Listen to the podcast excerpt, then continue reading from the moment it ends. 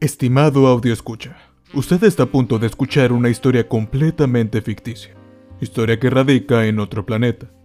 Cualquier parecido con la realidad es mera coincidencia. Se recomienda discreción. Año 5592, en Marte. Te presento a Fenfi. Hola. Fenfi es un marciano de 34 años que se encuentra en una relación con una mujer proveniente de Chernobyl en el planeta Tierra, una mujer bastante radioactiva. Fenfi, antes de conocer a su novia, disfrutaba de montar bisontoros y se ganaba la vida en competiciones de bisontorismo. Al comenzar su relación con la mujer radioactiva, Fenfi fue obligado a dejar el bisontorismo, ya que su novia no le gustaba este deporte. Ante la amenaza de, si no dejas el bisontorismo, yo te dejo a ti, Fenfi no tuvo más opción que retirarse de aquel deporte que tanto amaba. Fenfi, antes de conocer a su novia, era una persona a quien le encantaba salir con sus amigos de Venus a jugar cartas. Sin embargo, al comenzar su relación dejó de salir con ellos, ya que según palabras de su novia radioactiva, su tiempo solo debía ser para ella. Fenfi también se alejó de su familia.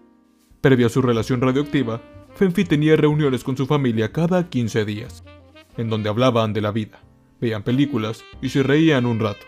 Un día, la novia radioactiva le dijo a Fenfi que su familia estaba llena de suripantas de Júpiter, por lo que debía alejarse de estas, y en caso de no hacerlo, él le demostraría que no la ama lo suficiente. Después de esta conversación, Fenfi no volvió a ver a su familia. La comida que más disfrutaba Fenfi era una buena hamburguesa de calamar estelar. Sin embargo, siempre que salían a comer, la novia radioactiva de Fenfi pedía en nombre de él y de ella, y pidiéndole pedir lo que más le gustara. Al momento de acabar de comer, la novia solo veía a Fenfi y le decía que pagara. A Fenfi le encantaba usar sombreros hechos de fragmento de meteorito, ya que según él, eran calientes cuando tenía frío y fríos cuando tenía calor. Sin embargo, estos no eran lo suficientemente bonitos para su novia radioactiva, así que un día ella decidió tirar todos a la basura espacial. Con el pasar de los años y con muchas restricciones que le fueron agregando, Fenfi ya no sabía quién era. Se veía al espejo y veía un rostro irreconocible. Comía y no disfrutaba de los sabores y hablaba y no reconocía sus palabras.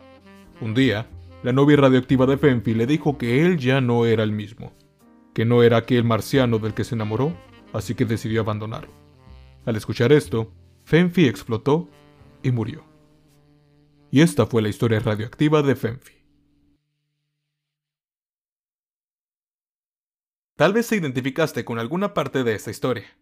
Tal vez lo has visto en alguna película, en alguna serie, con tus amigos, con tu familia, o incluso en ti mismo. Y es que al parecer, vivimos expuestos a una gran cantidad de relaciones tóxicas. Así que el día de hoy, hablaremos de las relaciones tóxicas.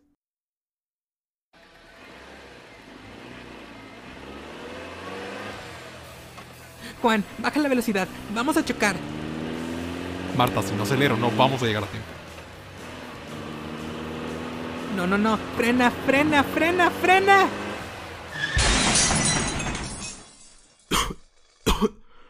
Justo a tiempo.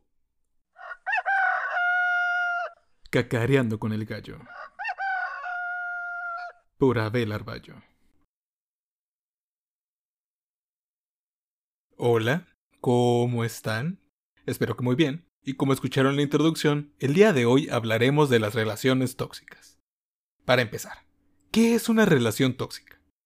Una relación tóxica va a ser vista como una relación en la que se perjudica el bienestar de las personas que la conforman, debido a distintas situaciones que terminan siendo nocivas para la salud mental o física de los integrantes de la relación. Un problema muy grande en este tipo de relaciones es que en muchas ocasiones, si no es que la mayoría, los miembros que viven el abuso en la relación no son conscientes del abuso que están viviendo. Y mire, en la historia que les conté al principio, podemos ver varios focos rojos que nos dicen que Fenfi se encontraba en una relación tóxica, como el hecho de que su novia quisiera controlar qué iba a comer Fenfi, cómo se iba a vestir, con quiénes podía salir y a qué se podía dedicar, aparte de utilizar herramientas como el chantaje o culpabilizar para lograr el control sobre Fenfi. Pero estas no son ni de cerca las únicas conductas que podemos encontrar dentro de una relación tóxica. En este tipo de relaciones, Tal vez no se aprueben los amigos, familiares u otro tipo de relaciones que tengas. Puede haber control sobre tus pertenencias, sobre lo que haces, sobre lo que puedas pensar. Van a querer investigarte constantemente, revisar tus redes sociales, revisar tu celular. No te van a dejar expresarte. Van a haber muchos celos de por medio. Van a minimizar tus problemas, tus necesidades, tus deseos. Te van a culpar de sus problemas. Te van a exigir que hagas ciertas cosas. Te van a comparar con otros etcétera, etcétera, etcétera. Es decir, todos los comportamientos o situaciones que puedes vivir dentro de estas relaciones probablemente me tomaría más de un par de horas, suponiendo que solo hablara de eso. Pero en sí, podríamos decir que la gran mayoría de los comportamientos tóxicos que puedes vivir dentro de estas relaciones te van a violentar de una u otra manera, violentándote de manera verbal, física, psicológica, sexual, económica, etc. El punto es que se te va a perjudicar de una manera u otra. Y algo que caracteriza mucho este tipo de relaciones es que en muchas ocasiones, cuando deseas salir de esta relación, cuando deseas romper con esta unión que te está perjudicando, hay algo que te frena y que te impide salir de la relación. El tener baja autoestima, creer que podemos cambiar al otro o que lo vamos a salvar, haber desarrollado alguna clase de dependencia, tener miedo a la soledad, tener miedo al futuro, tener miedo a la ambigüedad. Son factores o condiciones que permiten que se mantenga una relación tóxica. Y a ver, les voy a contar un secreto. Algo que pareciera que la mayoría de las personas dejan de lado. ¿Están listos? No solo las relaciones de pareja pueden ser tóxicas. Las relaciones de amistad y de familia también pueden ser tóxicas. En realidad, cualquier relación en la que se termine violentando a alguno de sus miembros termina siendo una relación tóxica. En el caso de las familias tóxicas, tal vez no respetan tus gustos personales, no permiten que exista la privacidad, hay demasiada sobreprotección, se evita hablar de los problemas, haciendo como si no existieran, se obliga a satisfacer las necesidades de los padres, se abandonan las necesidades de los hijos, se minimizan los sentimientos de los miembros de la familia, existe alguna clase de violencia en la relación, etc. En el caso de amistades tóxicas, tal vez te critican constantemente, solo te buscan cuando necesitan algo de ti e ignoran lo que puedas necesitar. Les es indiferente cómo te sientas, te culpan de los problemas que pueden tener, no respetan a tus otras amistades, familiares o pareja, te exigen ser diferente o te violentan de alguna manera.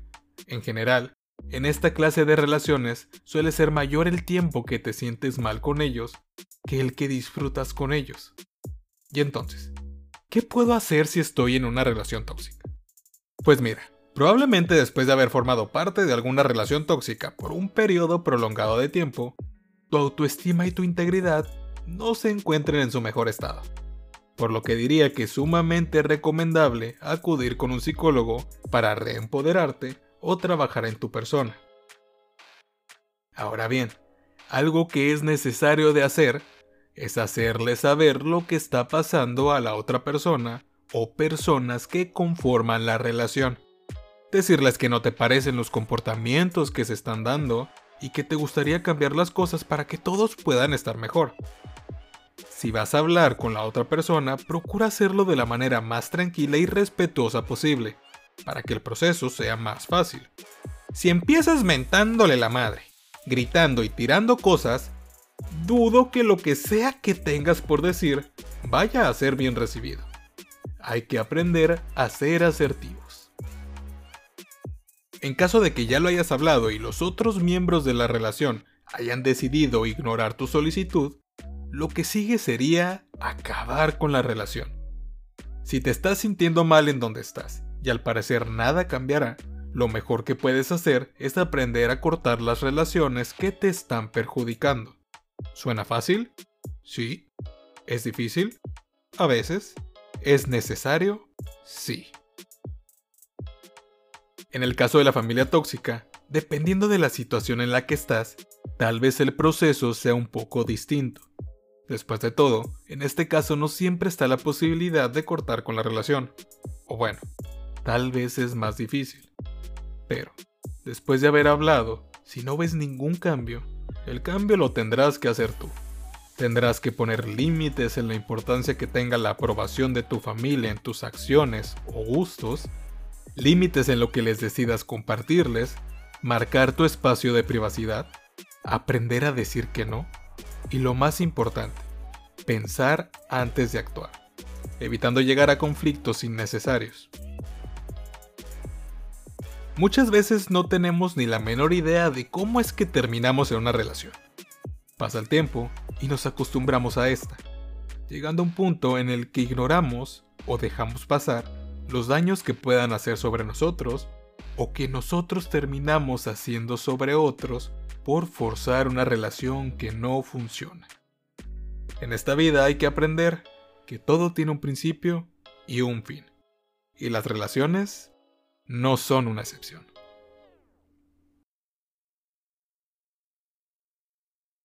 Y esto fue todo por el día de hoy.